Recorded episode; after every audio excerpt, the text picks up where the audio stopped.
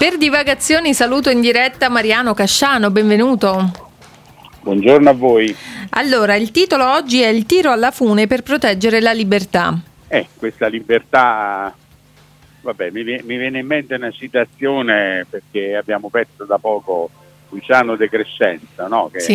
A un certo punto c'è uno di questo suo eh, convivio di filosofi, eh, se non sbaglio, in cui così parlo Bellavista, che dice la libertà, la libertà pure un pappavalla la da Proa, eh certo. Sì, che è molto bella perché secondo me dice, eh, spiega come tutti abbiamo bisogno di respirare la libertà, perché è un bene che una volta acquisito non dovremmo più farcelo scappare, perfino il pappagallo anela alla libertà, eh. Se non che eh, sembra che ci stiamo trasformando invece in una pletora di pappagalli che ripetono all'unisono magari la stessa eh, versione di una storia oppure la stessa teoria eh, propalata dai, dai social media, e non ci rendiamo conto che invece ripetiamo le cose, come dicevano a scuola quando andavamo male, ripeti a pappagallo, cioè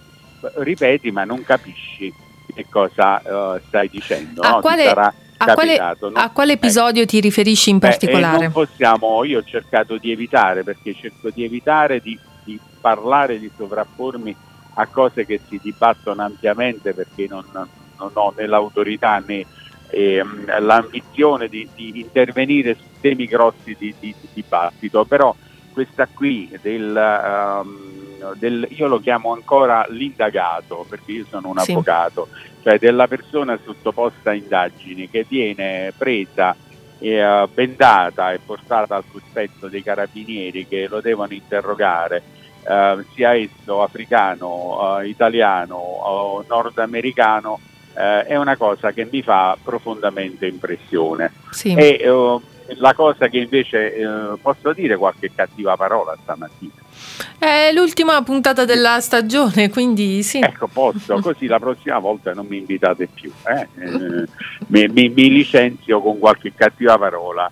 E, e dunque, dicevamo, quando eh, invece sento oh, delle stupidate, quelle si chiamano cazzate, c'è cioè poco da, da tergiversare, sì. di persone che dovrebbero essere avvertite e che dicono: io vorrei che di questa persona si occupassero i familiari della vittima, io vorrei che questa persona venisse torturata, venisse uccisa come è stato ucciso.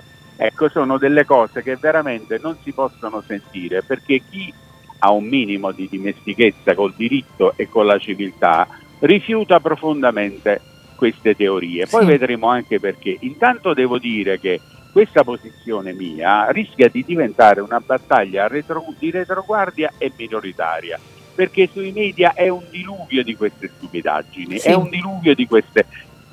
Eh, le vorrei ridefinire nello stesso modo di prima. Perché?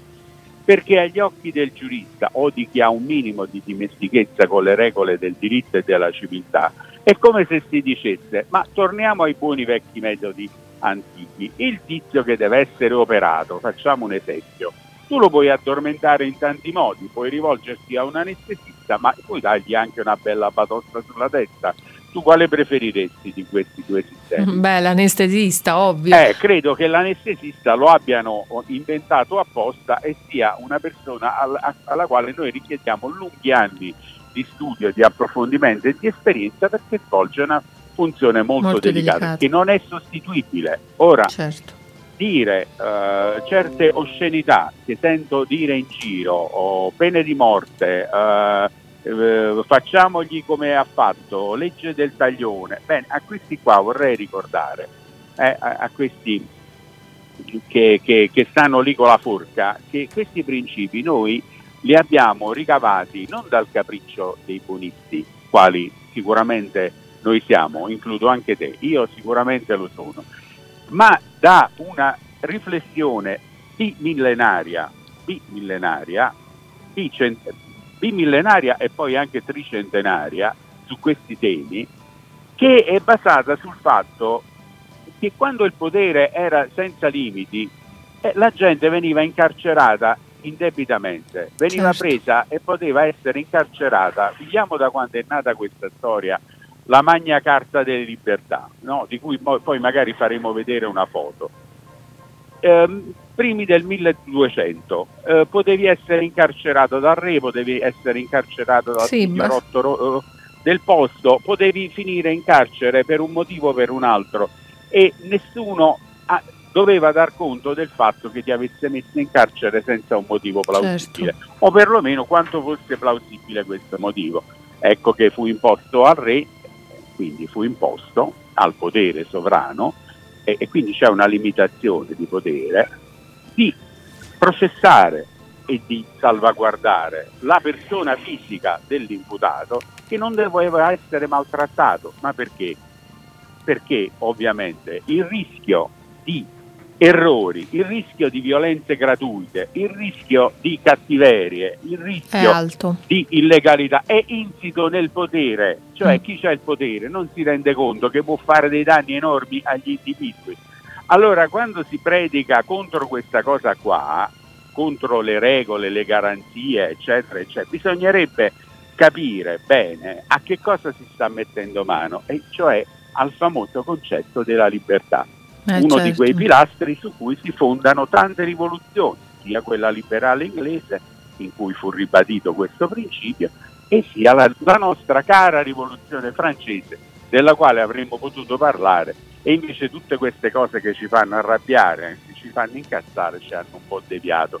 Però la libertà, che ha avuto un diciamo un grande successo, è stata una conquista sicuramente di quella sì. uh, epoca lì, libertà, uguaglianza, fraternità. Poi la fraternità vedremo che fine sta facendo quando magari ci risentiamo o ne vogliamo riparlare, però la libertà è qualcosa che è andata sempre espandendosi, e invece oggi vive una, sicuramente una fase di regresso, è cioè vero. l'idea stessa di alcuni diritti che presidiano la libertà si sta perdendo. Quelli a cui rivolgi questo discorso dovrebbero capire che quando chiedono la legge del taglione, ecco, a quel punto mettono a rischio anche la propria libertà. È come dire: la mia ma, libertà non mi piace, preferisco la legge del taglione. Qualcuno ma, che dica sono buono certo. o cattivo, senza approfondire troppo, e ma, da lì ma certo, determinarne. Ma, certo. ma vedi, alcuni, alcuni colleghi, alcune persone eh, che vivono ogni giorno questa realtà, magari avendo poca pazienza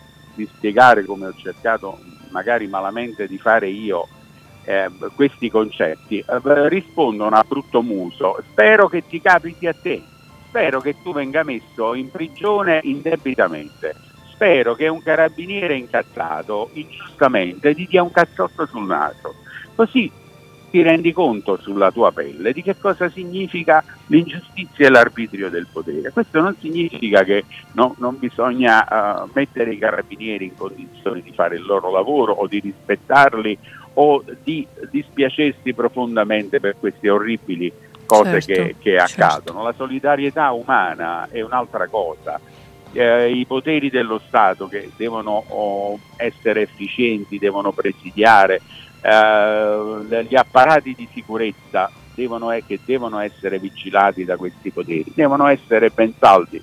Però il problema è appunto che non si faccia questo discorso con una certa cecità e con una certa incapacità di capire poi su quali temi delicatissimi stiamo mettendo le mani. Quindi in qualche modo, io non dico di tacere, perché ciascuno ha diritto di parlare, ma prima di tacere, per favore, pensate un pochettino, il minimo indispensabile, il minimo sindacale. Prima di parlare, prima di prima scrivere. Prima di parlare, pardon. sì. Vabbè, è, freud- è freudiano, eh, perché avremmo voluto dire tacete, che è meglio. Allora chiudiamo, chiudiamo con la musica. Hai scelto un brano interpretato eh, da Milva. Un brano, un brano antico, un brano antico uh, che, che è uh, in buona sostanza uh, l'inno Uh, della, della, dei sanculotti, di quelli che hanno cominciato la, la rivoluzione francese. Uh, lo fa la nostra Milva. Segnalo che per reazione i nostri sanfedisti poi fecero quell'inno dei sanfedisti che tutti conosciamo, in cui è nominato questo canto, che si chiama La Carmagnola, e che eh, appunto è uno dei, dei, dei tanti inni che il popolo eh, utilizzava contro i sovrani e che sicuramente nelle strade eh, di Parigi durante quelle, quella famosa sommossa sicuramente veniva cantato. E allora lo, lo ascoltiamo proprio per, per dire questo, per dire che attenzione, come ci insegna sempre il nostro grande Salvatore Setti, su tutte le conquiste dell'umanità, anche la libertà, sono sempre fondate sul fatto che ci sono delle persone benemerite che tirano la corda, perché c'è sempre qualche imbecille che tira quella dell'impiccagione dall'altra parte. Grazie a Mariano Casciano, ci ritroveremo per la prossima stagione di Ci risiamo. Grazie. Buona fine stagione a voi.